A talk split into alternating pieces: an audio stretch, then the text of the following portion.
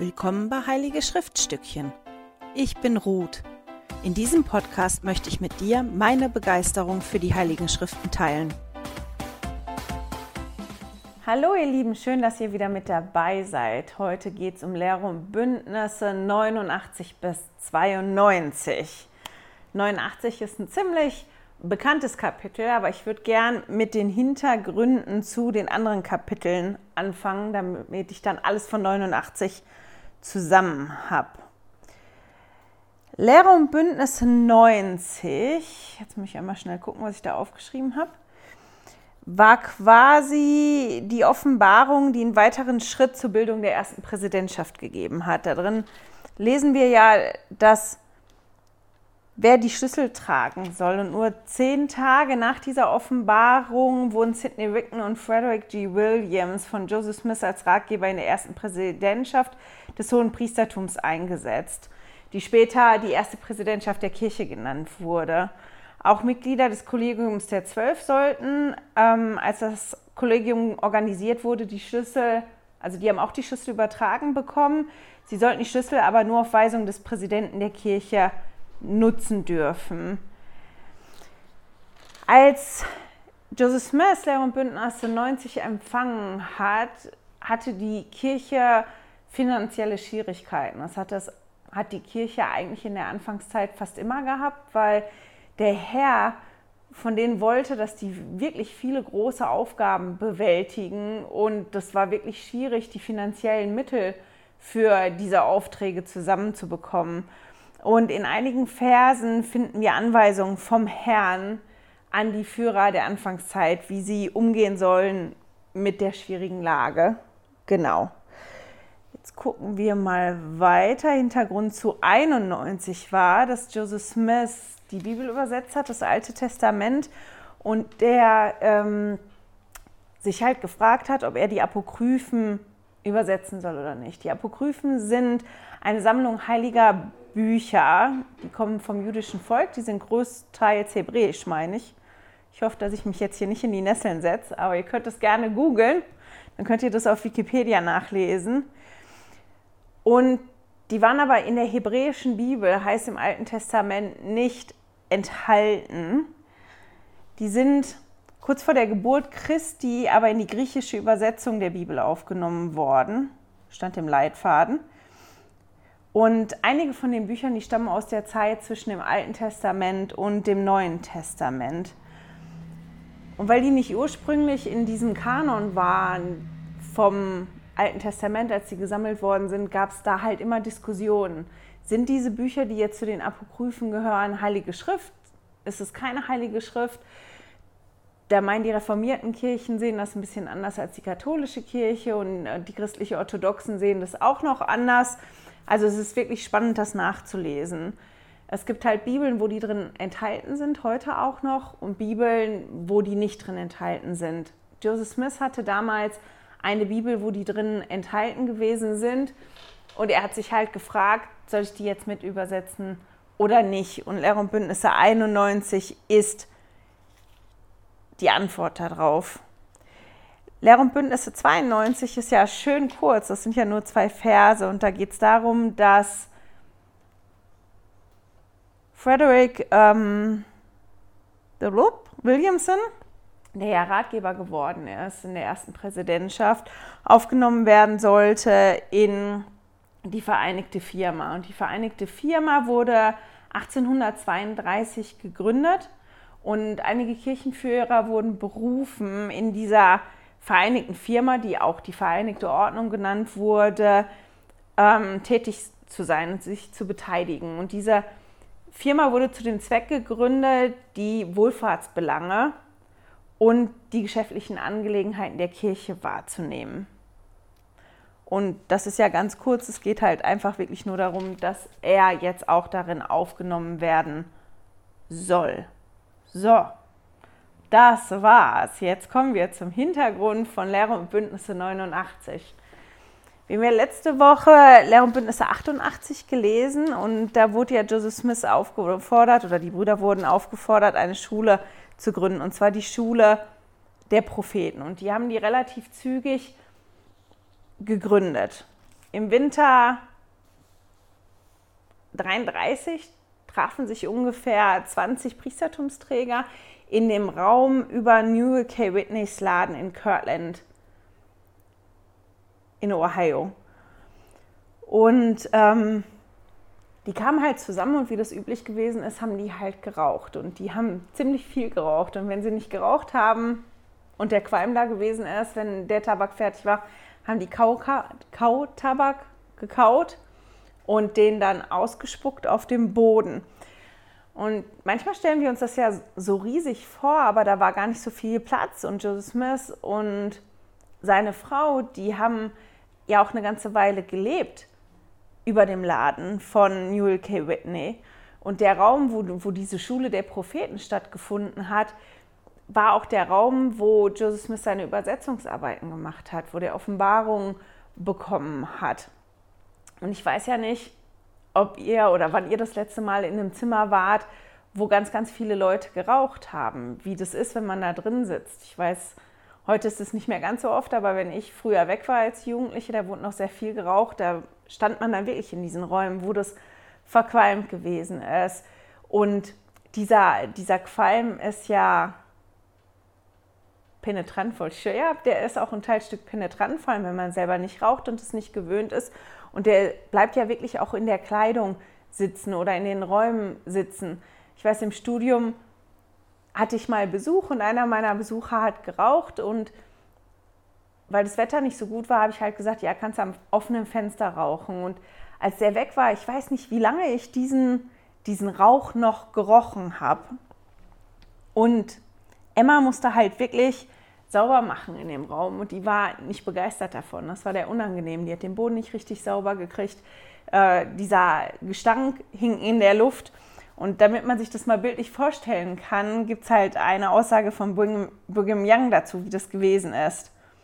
Wenn sie nach dem Frühstück in den Raum zusammenkamen, zündete zunächst jeder seine Pfeife an und dann rauchten sie und sprachen über das erhabene Gottesreich. Und wenn der Prophet dann eintrat, um sie zu unterweisen, war er in Tabakrauch gehüllt. Dieser Umstand und die Tatsache, dass sich seine Frau beklagte, weil sie den vom Kautabak arg verschmutzten Boden säubern musste, bewogen den Propheten über die Sache nachzudenken, und er fragte den Herrn, was es mit dem Tabak für die Ältesten auf sich habe. Und in Folge empfing er die Offenbarung, die heute als Wort der Weisheit bekannt ist. Ich habe zwei total tolle Abschnitte gefunden und es lohnt sich wirklich für jeden von euch, das mal nachzulesen. Das eine ist wirklich über die Schule der Propheten, ein bisschen über die Geschichte. Was haben die da genau unterrichtet? Wie ist das gegangen? Wie ist das weitergegangen? Haben die sich immer alle vertragen oder haben die sich gestritten? und auch ein Abschnitt, der länger ist über das Wort der Weisheit. Und das ist ganz spannend. Die sind beide, findet ihr die in der Kirchen-App unter Offenbarungen im Zusammenhang. Das ist total spannend. Ich verlinke die zwei Sachen auch im Newsletter, aber für alle, die den Newsletter nicht bekommen, einfach auf der Kirchen-App ins Archiv gehen und dann Offenbarungen im Zusammenhang. Und da findet ihr das Wort der Weisheit und eine Schule und ein Endowment die sind passend dazu und die sind wirklich total toll, die Sachen. Um vielleicht noch ein bisschen Hintergrund zu haben zu der Zeit. Also es war wirklich üblich, dass so viel geraucht worden ist. Das mit dem Kautabak war nicht mehr üblich in den gehobeneren Kreisen, weil man das nicht so mochte, aber das war wirklich gängig. Auch dass relativ viel Alkohol konsumiert worden ist war um 1830 noch total normal. Und auch in der Zeit vorher. Der Alkoholkonsum in den Vereinigten Staaten muss sehr, sehr hoch gewesen sein. Ich glaube, der höchste, den es je gegeben hat zu der Zeit. Und um 1830 gab es mehrere Bestrebungen, wo Leute darüber diskutiert haben, auch verschiedene Glaubensgemeinschaften. Ist das richtig, ist das nicht richtig? Und das ist so der Kontext. Aber mehr dazu könnt ihr wirklich lesen in das Wort der Weisheit unter Offenbarung im Zusammenhang. Hatte ich jetzt einen Knoten im, äh, im Knopf. Als ich mich jetzt beschäftigt habe mit dem Wort der Weisheit, habe ich ein bisschen noch rausgefunden zu der Geschichte, weil die wird ja ganz am Anfang nicht, also ganz am Anfang ist das Gebot der Weisheit ja nicht als Gebot gegeben worden. Das lesen wir ja wirklich im Vers 2. Nicht als Gebot oder Nötigung, sondern als Offenbarung und als Wort der Weisheit. Und wie hat sich das entwickelt? Wie ist denn aus, aus diesem Wort der Weisheit als Offenbarung dann wirklich ein Gebot geworden? Also das ist gegeben worden und die Brüder, die führenden Brüder der Kirche haben die Mitglieder immer wieder aufgefordert, ja, das einzuhalten. Und Präsident Young hat dann, ich mal gucken, auf der Herbstgeneralkonferenz 1851 den Vorschlag gemacht, dass alle Mitglieder offiziell geloben sollen, kein Tee, Kaffee, Tabak und Whisky zu sich zu nehmen. Am 13. Oktober 1882 offenbarte der Herr dann John Taylor, dass das Wort der Weisheit als Gebot zu betrachten ist. Und 1919 machte die erste Präsidentschaft unter Heber G. Grant die Befolgung des Wortes des Wort der Weisheit als eine der Bedingungen, dass man würdig ist, um den Tempelschein zu bekommen. Und ich fand ganz spannend etwas, was Präsident Joseph Fielding Smith gesagt hat dazu.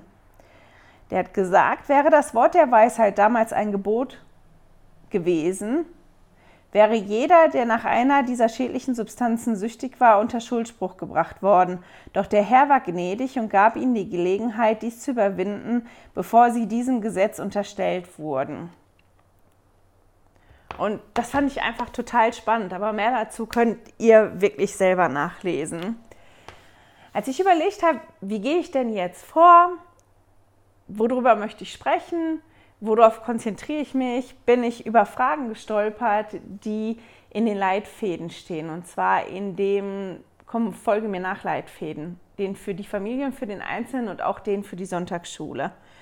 Und ich mag die Fragen mal kurz vorlesen. Vielleicht könnt ihr euch die Fragen ja auch mal selber stellen. Und zwar stand da, was von dem, was ich diese Woche gelesen habe, hat meinen Glauben an Christus oder an Joseph Smiths prophetischen Auftrag gestärkt? Was davon hat zu einem besseren Verständnis vom Plan des Vaters im Himmel für seine Kinder beigetragen?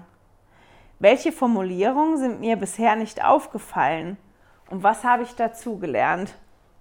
Und das fand ich ganz spannend. Als ich die Fragen gelesen habe, sind mir zu den verschiedenen Fragen verschiedene Sachen eingefallen. Und über eine Formulierung, die mir so aufgefallen ist und über die ich nachgedacht habe, möchte ich sprechen. Und zwar steht die in Lehre und Bündnisse 89, Vers 3. Gegeben als Grundsatz mit einer Verheißung, angepasst der Fähigkeit der Schwachen und der Schwächsten unter allen Heiligen, die Heilige sind oder so genannt werden können. Und den Vers kenne ich, ich habe das schon öfter gelesen. Aber ähm, besonders aufgefallen ist mir diesmal halt wirklich die Formulierung gegeben als Grundsatz mit einer Verheißung. Und ich habe halt wirklich überlegt, was ist denn ein Grundsatz?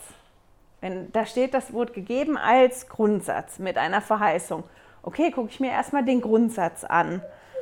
Ein Grundsatz ist ein Prinzip, das sich jemand zu seiner Richtschnur gemacht hat, nach der er handelt. Oder ein Grundsatz ist ein allgemeingültiges Prinzip, das einer Sache zugrunde legt. Und ich finde das total spannend, dass das Wort der Weisheit am Anfang als Grundsatz gegeben wurde. Und das hat sich ja auch im Prinzip nicht verändert, als es dann jetzt zum Gebot geworden ist. Am Anfang war es kein Gebot, das ist ein Gebot, obwohl die Mitglieder immer aufgefordert worden sind, sich daran zu halten. Und auch, ich glaube, schon ein Jahr später klargestellt worden ist, weil es da auch Diskussionen gab, dass wenn man eine, ein Amt in der Kirche hat, eine Führungsrolle in der Kirche hat, das schon ein Jahr, nachdem das gegeben worden ist, eine Bedingung gewesen ist. Also wenn man sich nicht an das Wort der Weisheit gehalten hat, konnte man bestimmte Führungsaufgaben in der Kirche da auch schon nicht übernehmen. Also es war wirklich schon immer so, dass die Mitglieder aufgefordert worden sind und dass denen das schon immer ans Herz gelegen worden ist, sich daran zu halten. Aber die ganze Zeit, auch wo, wo sich der Status in Anführungsstrichen verändert hat vom Wort der Weisheit, gilt halt, dass das gegeben worden ist als Grundsatz, also als ein Prinzip, dass man sich, ja, nachdem man handelt. Ich fand das ganz spannend diesmal, weil mir auch eine Frage im Tempel-Interview besonders aufgefallen ist. Wahrscheinlich, weil ich wusste, dass es geht um das Wort der Weisheit und auch weil der Fallpräsident in seinem Interview nochmal nachgehakt hat. Und zwar die Frage, ob, ob man das ähm, Wort der Weisheit versteht und ob man es befolgt. Und ich habe mich halt gefragt, und genau das ist das, was der Fallpräsident dann auch gefragt hat, verstehst du denn das Wort der Weisheit? Ist das was, was du verstehst? Und ich habe mir da echt Gedanken drüber gemacht. Verstehe ich das Wort der Weisheit? Klar, die Punkte, die aufgezählt werden, die wir kennen, kein, kein Tabak, Rauchen, Kauen oder und so weiter, kein Tee, kein Kaffee, kein Alkohol, das sind die Dinge, die recht klar sind, obwohl es da ja auch Diskussionsdinger gibt koche ich mit Alkohol, wenn der Alkohol verkocht ist, um den Geschmack zu haben. Da gibt es welche, die machen das und welche, die machen das nicht und so weiter. Aber verstehe ich wirklich das komplette Wort der Weisheit? Und ich habe dann gedacht, nee, ich glaube nicht. Also bestimmte Dinge sind für mich wirklich ganz, ganz klar, aber andere Dinge nicht. Und ich habe ein total tolles Zitat gefunden von Boyke Pecker und der geht genau auf meine Frage und auf, auf diesen, ähm, diesen Satz hier mit dem Grundsatz ein. Und er hat gesagt, das Wort der Weisheit wurde als Grundsatz mit einer Verheißung gegeben. Das Wort Grundsatz ist in dieser Offenbarung sehr bedeutsam. Ein Grundsatz ist eine ewige Wahrheit, eine Gesetzmäßigkeit, eine Regel, wonach man sein Leben ausrichten kann – Grundsätze werden für gewöhnlich nicht bis ins kleinste Detail erklärt. Dadurch steht es jedem frei, anhand einer ewigen Wahrheit, eines Grundsatzes, seinen Weg selbst zu finden. Mitglieder fragen an, ob dies oder das gegen das Wort der Weisheit verstößt. Dass Tee, Kaffee, Alkohol und Tabak darunter fallen, ist bekannt. Weitere Erklärungen sind nie gegeben worden. Stattdessen lehren wir den Grundsatz in Verbindung mit den verheißenen Segnungen. Es gibt jede Menge schädlicher, abhängig und süchtig machender Substanzen, die man trinken, kauen, inhalieren oder injizieren kann und die, die dem Körper und Geist schaden, die aber nicht dem Wort der Weisheit genannt werden. Wenn Sie das Wort der Weisheit befolgen, empfangt ihr, ähm, wenn ihr das Wort der Weisheit befolgt, empfangt ihr die verheißenen Segnungen. Und ich fand das total spannend. Es geht halt wirklich darum, habe ich den Grundsatz verstanden. Worum geht es denn? Was ist denn der Grundsatz vom Wort der Weisheit? Und ich glaube, das ist halt dieses, was auch gemeint ist mit im Tempelinterview. Ich habe den Grundsatz verstanden und ich probiere mich daran zu halten. Und manchmal entdeckt man verschiedene Aspekte von einem Grundsatz, so wie er sagt in, in seinem Zitat. Dadurch steht es jedem frei, anhand einer ewigen Wahrheit, eines Grundsatzes, seinen Weg selbst zu finden. Und ich habe extra nochmal nachgeschlagen und da sind tatsächlich keine Ergänzungen zu gemacht worden. Es gibt mehrere Artikel und Aussagen, wo bestimmte Leute ihre Meinung kundgetan haben. Ich glaube, das gehört dazu. Es gibt zum Beispiel eine Anekdote, wo, wo in einer Zeitung, ich glaube, die gehört, also die gehört nicht der Kirche, aber es ist eine Zeitung von den Mitgliedern, wo jemand darüber geschrieben hat und auch darüber gesprochen hat, dass seiner Meinung nach Cola dazu gehört, dass man Cola nicht konsumieren soll. Und da muss sich tatsächlich Coca-Cola an die Kirchenführung gewandt haben und wollte eine Richtigstellung haben. Die haben sich dazu nicht geäußert, weil es halt diesen Grundsatz gibt. Ansonsten wäre oder müsste das Wort der Weisheit in einer Tour ergänzt werden, weil es ja immer wieder Dinge gibt. Es gibt ja immer wieder neue Getränke, Stoffe, Dinge, die entdeckt werden, die schädlich sind für uns. Und deswegen ist es so wichtig zu verstehen, dass das Wort der Weisheit halt ein Grundsatz ist. Und wenn wir den Grundsatz verstehen oder lernen zu verstehen, dass wir uns unseren eigenen Weg dann wirklich suchen können und für uns gucken können, wie ist denn unser Weg dadurch. Und das finde ich total toll. Oft oder meistens wissen wir ja nicht, warum wir ein Gebot bekommen. Ich finde das auch total lustig. Ich glaube, ich habe da mal ähm, ein Zitat gehört von, ich meine, das war Präsident Oaks, ich bin mir nicht ganz sicher. Der das gesagt hat, dass bei den meisten Geboten der Herr auch der ersten Präsidentschaft nicht sagt, ihr bekommt das jetzt aus dem und dem Grund. Aber hier in Lehr und Bündnisse 89 finden wir einige Gründe, warum das so ist. Muss ich mal gucken. Genau. Wir finden einige Gründe in den Versen 18 bis 21. Aber bevor ich darauf einsteige, möchte ich nochmal auf dieses Generelle eingehen. Wir bekommen hier zwar Gründe, warum wir uns daran halten, aber er, Herr, der Herr erklärt halt trotzdem nicht, warum er bestimmte Dinge rauspickt. Als, als das gegeben wurde, war überhaupt noch nicht klar, dass Tabak wirklich schädlich ist oder dass Alkohol wirklich schädlich ist. Das wurde erst später bekannt. Und man kann auch heute darüber diskutieren, dass ähm, in bestimmten Kreisen halt gesagt wird, ein Gläschen Rotwein am Tag ist gesund. Und wir waren mal essen zusammen mit einer Gruppe von Frauen. Da waren einige Mitglieder dabei und andere Nichtmitglieder dabei. Und dann haben am Ende vom Essen einige Kaffee getrunken. Wir haben uns darüber unterhalten, dass Kaffee so lecker riecht. Und dann hat der eine halt gefragt, ja, aber wieso sollt ihr eigentlich keinen Kaffee trinken? Ich verstehe das nicht, weil wenn man jetzt nicht tonnenweise Kaffee trinkt, das ist ja wirklich nicht schlecht. Und ich fand total interessant, dass dann eine Freundin, die Mitglied der Kirche ist, geantwortet hat, naja, wir wissen das nicht ganz genau. Also es wird nicht ganz genau gesagt, warum wir jetzt keinen Tee trinken sollen, weil auch von Grüntee wird ja gesagt, dass der gesund ist das kriegen wir nicht gesagt. Und die wird dann halt gefragt, ja, aber warum hältst du dich da dran, dann daran, wenn du das nicht weißt? Und sie hat halt gesagt, weil unsere Propheten das sagen. Und ich weiß, dass das, was die Propheten sagen, von Gott ist. Und das fand ich damals so sehr beeindruckend, weil ich diese Fragen, die, die die eine Frau da gestellt hat, total verstehen kann, weil ich eigentlich auch so tick. Ich möchte das wissen, warum ist das so genau?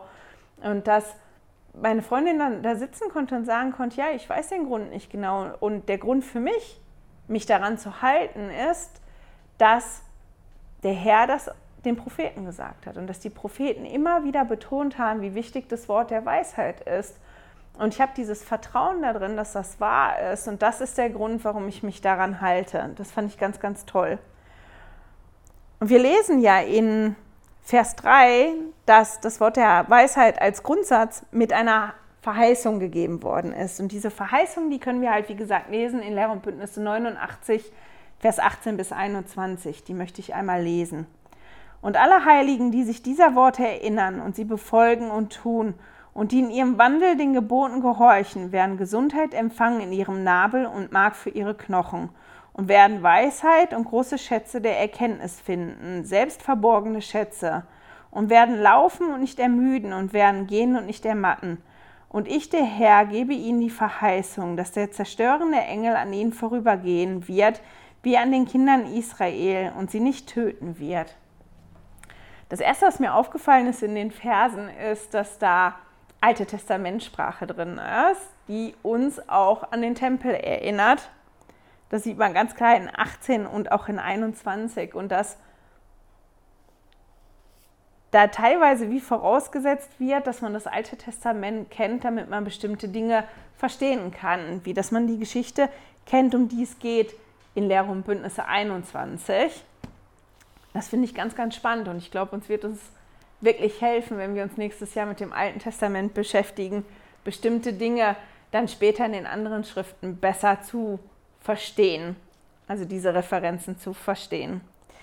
Aber ist das nicht eine tolle Verheißung, dass wir Gesundheit haben werden, dass wir Weisheit und große Schätze der Erkenntnis finden und dass wir laufen und nicht ermüden und gehen und nicht ermatten?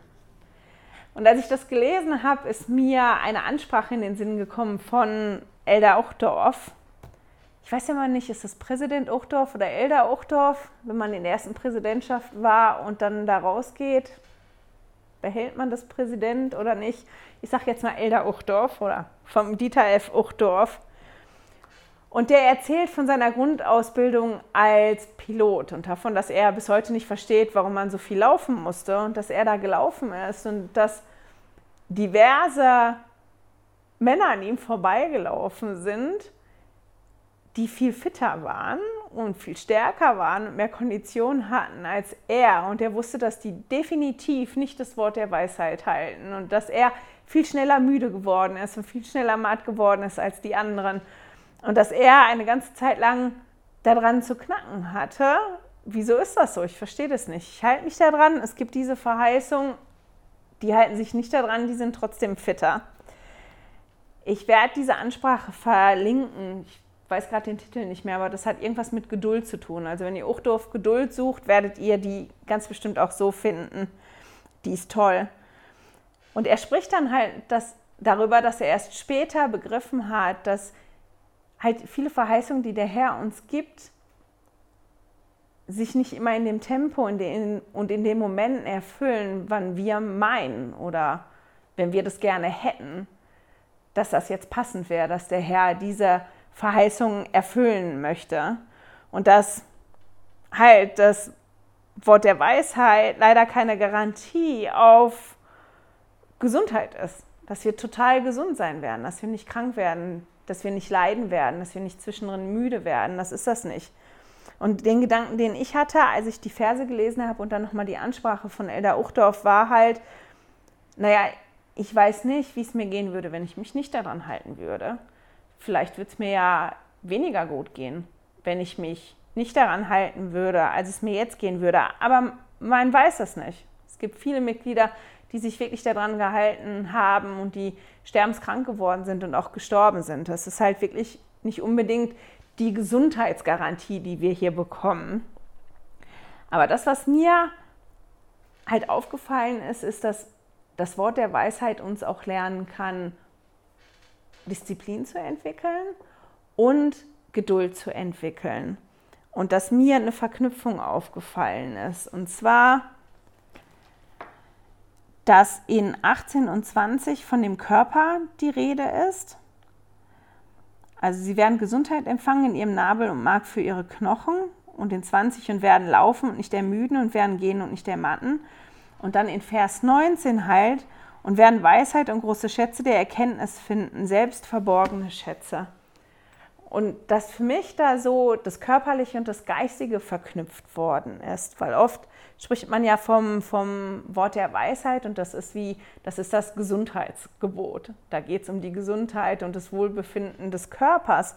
Aber es geht halt wirklich auch um unseren Geist, nicht nur um die körperliche Gesundheit, sondern darum, dass, wenn wir uns daran halten, uns das hilft, Weisheit zu finden und Schätze der Erkenntnis zu finden ja, da steht sogar selbst verborgene Schätze.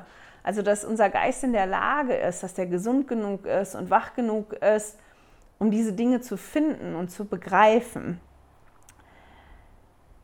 In Lehr und Bündnisse 88, Vers 15 lesen wir, dass Körper und Geist die Seele sind. Und wenn man guckt, wie das verknüpft worden ist, kümmern wir uns quasi, oder ist das ein äh, Gebot, dass unsere Seele gesund sein kann. Unser Körper, wird ja mal gesagt, der Körper ist der Tempel. Wir sollen danach schauen. Wir sollen gut zu dem sein und ich muss aber auch gut zu meinem Geist sein. Und diese Verknüpfung hat mir wirklich richtig gut gefallen. Vielleicht auch, weil ich letztes Jahr festgestellt habe, wie nah das zusammen ist. Die Gesundheit vom Geist, wie die sich auswirken kann auf den Körper und auch wie die Gesundheit vom Körper sich auswirken kann auf den Geist und dass, ja, wenn es dem Geist nicht gut geht, wenn es dem Inneren nicht gut geht, dann kann der Körper auch wirklich richtig, richtig krank werden. Und umgekehrt, wenn man ganz, ganz krank ist und ganz, ganz viele Schmerzen hat, muss man wirklich aufpassen, dass der Geist nicht auch krank wird. Und das ist schon interessant, dass dieser Grundsatz, das Wort der Weisheit uns halt helfen kann, in beiden unabhängig und gesund zu sein. Ich muss jetzt noch mal einmal gucken. Genau. Ah, ich glaube, ich habe was vergessen. Ich muss noch mal schnell überlegen. Bin heute so konfus zwischendrin. Ähm, ich vergesse mir was aufzuschreiben. Was war das? Das hätte jetzt da reingemusst. Das ist schrecklich. Ähm, ach, das ging um die verschiedenen Substanzen.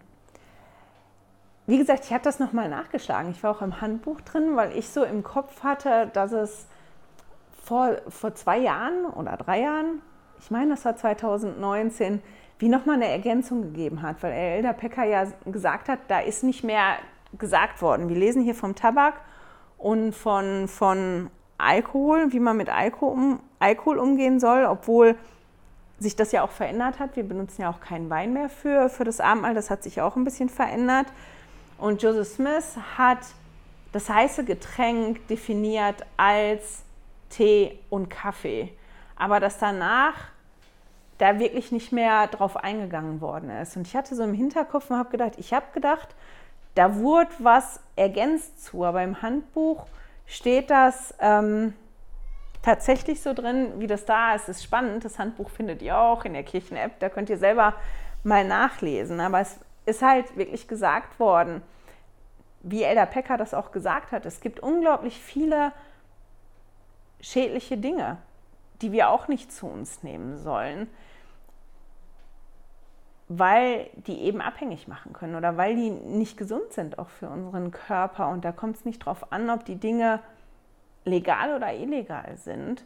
Und dass man bestimmte Dinge, bestimmte Medikamente oder auch zum Beispiel medizinisches Marihuana nur nach reiflichen Überlegungen und zusammen mit einem Arzt nehmen sollte, eben weil diese Gefahr von Abhängigkeit besteht. Und wenn ich abhängig bin von irgendeinem Stoff, das muss nicht Alkohol oder Medikament oder Drogen sein, man kann abhängig sein von Zucker oder von Sport. Es gibt ganz, ganz viele Dinge, von denen man abhängig sein kann. Und wenn ich angewiesen bin auf dieses Ding, bin ich nicht mehr so frei. Dann bin ich damit beschäftigt, dass ich das bekomme. Und wenn ich das nicht bekomme, in dem Rhythmus, wie ich das gewohnt bin, dann ist das schwierig für mich. Und das ist ja dieser Grundsatz, um den es hier geht, dass wir unseren eigenen Weg dann finden, das genau anzuwenden.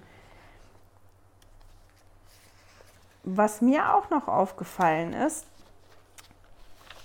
ist, dass wir sogar lesen können, hier in Erum Bündnisse 89, warum wir das Wort der Weisheit bekommen haben. Und zwar im Vers 4. Und im Vers 4 steht, siehe wahrlich, so spricht der Herr zu euch, infolge der Schlechtigkeit und der bösen Absichten, die im Herzen von verschwörerischen Menschen in den letzten Tagen vorhanden sind und sein werden, habe ich euch gewarnt und warne euch im Voraus, indem ich euch durch Offenbarung dieses Wort der Weisheit gebe. Und dann folgt ja das Wort der Weisheit. Also, wir haben das wirklich bekommen als Warnung. Und als ich das so gelesen habe, habe, habe ich gedacht, meine Güte, und wie bitter nötig wir das haben. Wenn wir uns mal umgucken, dann gibt es ganz, ganz viele Beispiele, wo wir das sehen können, dass wir die Warn diese Warnung brauchen. Ich habe letztens eine Dokumentation gesehen über Alkohol und dass Alkohol so sehr präsent ist, zumindest in, in vielen Teilen von Europa, dass der auch im Alltag eine wichtige Rolle spielt und wie damit umgegangen wird. Und dass es spannend ist, und das hat er in der Dokumentation auch gehabt, dass bestimmte Leute, die aus verschiedensten Gründen keinen Alkohol getrunken haben, weil sie schlechte Erfahrungen gemacht haben, weil sich das nicht verträgt mit Medikamenten, weil die trockene Alkoholiker sind, aus religiösen Gründen oder, oder, oder, dass halt die meisten von denen gesagt haben, die finden das ganz doof, dass man immer begründen muss, warum man den denn jetzt nicht trinkt. Dass das so normal ist, den zu trinken, ähm, dass man wie als unnormal dasteht, wenn man das nicht zu sich nimmt, wie geworben wird für bestimmte Dinge, dass das noch so ganz stattfindet. Auch wenn man sich die, die Geschichte anguckt, zum Beispiel von der Tabakindustrie, als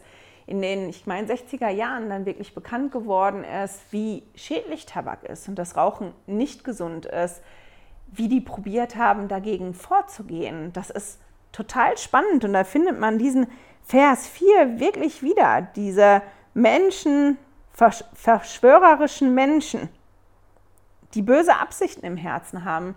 Also wirklich von Menschen, denen es um den Profit geht und nicht darum, dass es anderen Menschen gut geht und dass die gesund bleiben. Das finden wir heute auch ganz viel. Ein neueres Beispiel ist, wie das abgelaufen ist mit der Zuckersteuer in England, wo die Zuckerindustrie oder äh, viele Industrien wirklich dagegen waren und gesagt haben, das geht nicht und wir können Zucker nicht reduzieren. Und als diese Zuckersteuer dann durchgekommen ist, dass ganz viele zum Beispiel Rezepte von ihren Softdrinks verändert haben, eben damit die unter diesem Satz sind und dass die nicht so viel Zuckersteuer bezahlen müssen. Also es, es gibt heute, wir müssen nur ein bisschen nach rechts und nach links gucken, wirklich genug Beispiele, wo wir sehen, dass wir diese Warnung, die wir hier bekommen haben in Lehre und Bündnisse 89, wirklich richtig bitter nötig haben.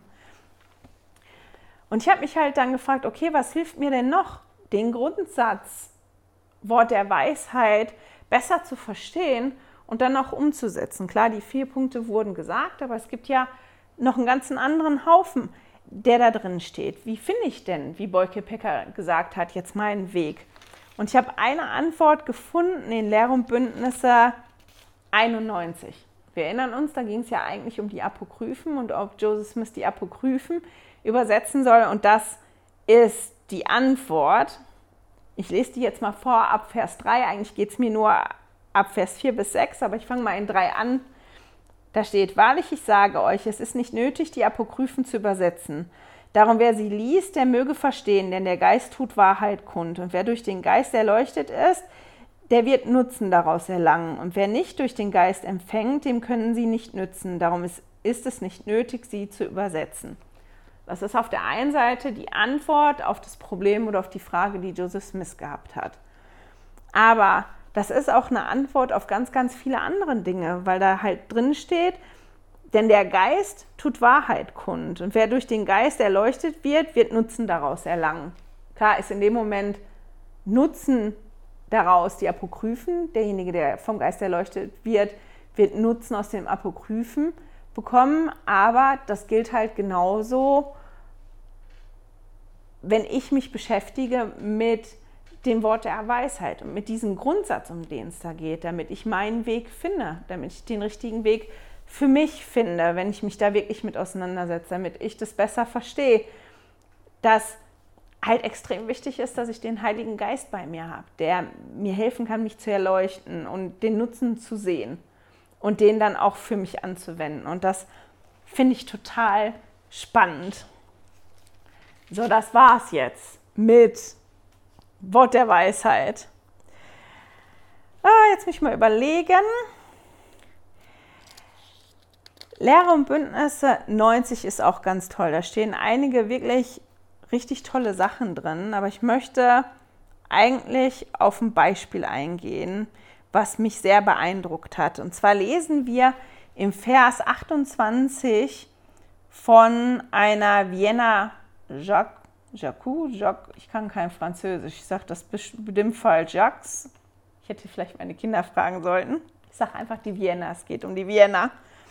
Und die wird explizit hier erwähnt, und zwar, dass die Geld bekommen soll, um ihre Auslagen zu begleichen und ins Land Zion zu ziehen. Und über die möchte ich ein bisschen was erzählen. Ich lese meistens, wenn Personen auftauchen, nach in einem Buch, das heißt Who's Who in Doctrine and Covenants, also wer ist wer in Lehre und Bündnisse. Und das ist total spannend, mehr über die Person zu erfahren, von denen wir dann lesen und über das Leben. Und diese Vienna ist ein unglaubliches Beispiel für Glaubenstreue von Mitgliedern in der Anfangszeit. Die wurde 1787 geboren und die hat in Boston in Massachusetts gelebt. Die hat vom Buch Mormon gehört. Ich bin mir gerade nicht ganz sicher, ob die die Missionare kennengelernt hatte und dann vom Buch Mormon gehört, aber die hat sich das Buch Mormon auf jeden Fall organisiert, hatte dann das Gefühl, dass die das lesen sollte, hat das gelesen und war begeistert und ist dann ähm, nach Ohio gereist, 1831 und hat sich mit Joseph Smith getroffen, ist da sechs Wochen geblieben und ließ sich taufen.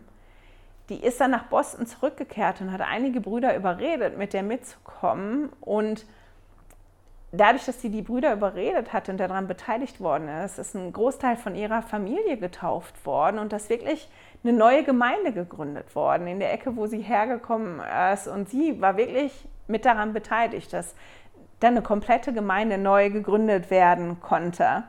Die regelte danach aber ihre Angelegenheiten und kehrte nach Kirtland zurück und weihte dann 1833 ihren kompletten Besitz und die war schon vermögend. Das war eine Frau, die wirklich auf ihren eigenen Beinen gestanden hat, die finanziell unabhängig gewesen ist, die ein bisschen Geld, ein bisschen in Anführungsstrichen, ähm, hatte. Und die hat halt ihren Besitz der Kirche geweiht. Und darunter waren auch 1400 US-Dollar. Und zu der Zeit hat die Kirche wirklich finanzielle Schwierigkeiten gehabt. Und das ist wirklich dringend auch benötigt worden. Die hat dann, und das ist das, was wir hier lesen in Vers 28 in der Bündnisse 19, halt gesagt bekommen, dass die halt einen Platz in Zion bekommt und dass man ihr das Geld geben soll, also die Aussagen begleichen soll, damit sie die Möglichkeit hat zu gehen. Und ich habe im ersten Moment gedacht, ich glaube, für mich wäre das gar nicht so einfach gewesen, wenn ich vorher auf meinen eigenen Beinen gestanden habe und finanziell total unabhängig war und dann mein ganzes Geld abgebe und meinen Besitz weihe und dann halt Geld wieder zugeteilt bekommen, um dann nach Zion zu reisen. Es ist halt wirklich nicht so einfach, aber sie war unglaublich glaubenstreu. Die ist nach Zion gereist und hat ihren Erbteil in Empfang genommen, aber kurz nach der Ankunft wurde sie wie auch die übrigen Mitglieder von Gegnern der Kirche verfolgt und aus ihrem Zuhause vertrieben. Die war dabei, als der Bischof Edward Partridge geteert und gefedert worden ist und geschlagen worden ist. Sie war eine der wenigen Frauen nachher im Zionslager, die hat sich da um die Kranken gekümmert. Die muss in Missouri geheiratet haben. Ich weiß nicht genau, was aus der Ehe geworden ist, ob die geschieden worden sind oder nicht, keine Ahnung. Aber im Jahr 1847 zog sie auch Richtung Utah, also westwärts, und lenkte mit 60 Jahren ihren eigenen Wagen über die Prärie. Die ließ sich dann in Salt Lake nieder und arbeitete den Rest ihres Lebens wirklich hart. Und die starb im Alter von 96 Jahren. Und ich finde die unglaublich beeindruckend, diese Frau. Als mir ist noch eine andere Geschichte untergekommen, die mir zeigt, wie begeistert Vienna dabei gewesen ist und dass die so begeistert gewesen ist, hat mich irgendwie total begeistert. Ich erzähle ganz kurz eine Geschichte. Ich werde die wahrscheinlich noch mal erzählen, wenn wir wirklich dann sprechen über die Taufe für Verstorbene. Aber als Joseph Smith die Verheißung gegeben hat für die Taufen der Verstorbenen, war eine Schwester anwesend, Jane, Jane Neyman, Neyman, N-E-Y und dann Mann, Neyman. Ich weiß auch das nicht, wie man das ausspricht, aber die Jane, die war halt total begeistert und die ist dann mit einem anderen Bruder in, in den Fluss gegangen und hat sich von dem Bruder quasi mit einem improvisierten Gebet stellvertretend taufen lassen für ihren Sohn. Und Vienna hat mitbekommen, dass das stattfinden sollte und ist mit ihrem Pferd in diesen Fluss geritten, um Zeuge zu sein. Und ich finde die Geschichte total toll, dass die erste Taufe für Verstorbenen, die stattgefunden hat in, in der wiederhergestellten Kirche. Und ich habe da ein Bild zu, ich möchte das mal zeigen. Ich hoffe, das kann man sehen. Und die sind halt nachher zu, zu jetzt muss ich mal gucken. Also Joseph Smith hat das mitbekommen muss ich mal einmal gucken, wo das stand. Und hat halt gefragt, was dieser Bruder gesagt hat und hat dann gesagt, okay, das ist in Ordnung. Und ich finde es halt total verrückt. Eine Frau ist für ihren Sohn stellvertretend getauft worden von einem Bruder, der das Gebet quasi ähm, improvisiert hat und die Zeugin war eine Frau auf ihrem Pferd. Und mich hat halt dieser Enthusiasmus, den die Vienna hatte, mit dem sie das Evangelium gelebt hat, diese Ausdauer und diese Begeisterung hat mich total begeistert. Und ich habe mich halt wirklich gefragt, wann war denn das letzte Mal, dass mich das Evangelium wirklich begeistert hat? Ich meine, das hat mich jetzt begeistert, als ich von ihr gelesen habe, aber ich finde, das ist eine gute Frage, die wir uns alle stellen können. Wann hat denn diese frohe Botschaft und dass ich das leben kann und dass das für mich zur Verfügung steht, wann habe ich denn das letzte Mal wirklich die Begeisterung gespürt, die Vienna hier gehabt hat, die die an den Tag gelegt hat und ähm, dass sie das mit Freuden aufgenommen und umgesetzt hat.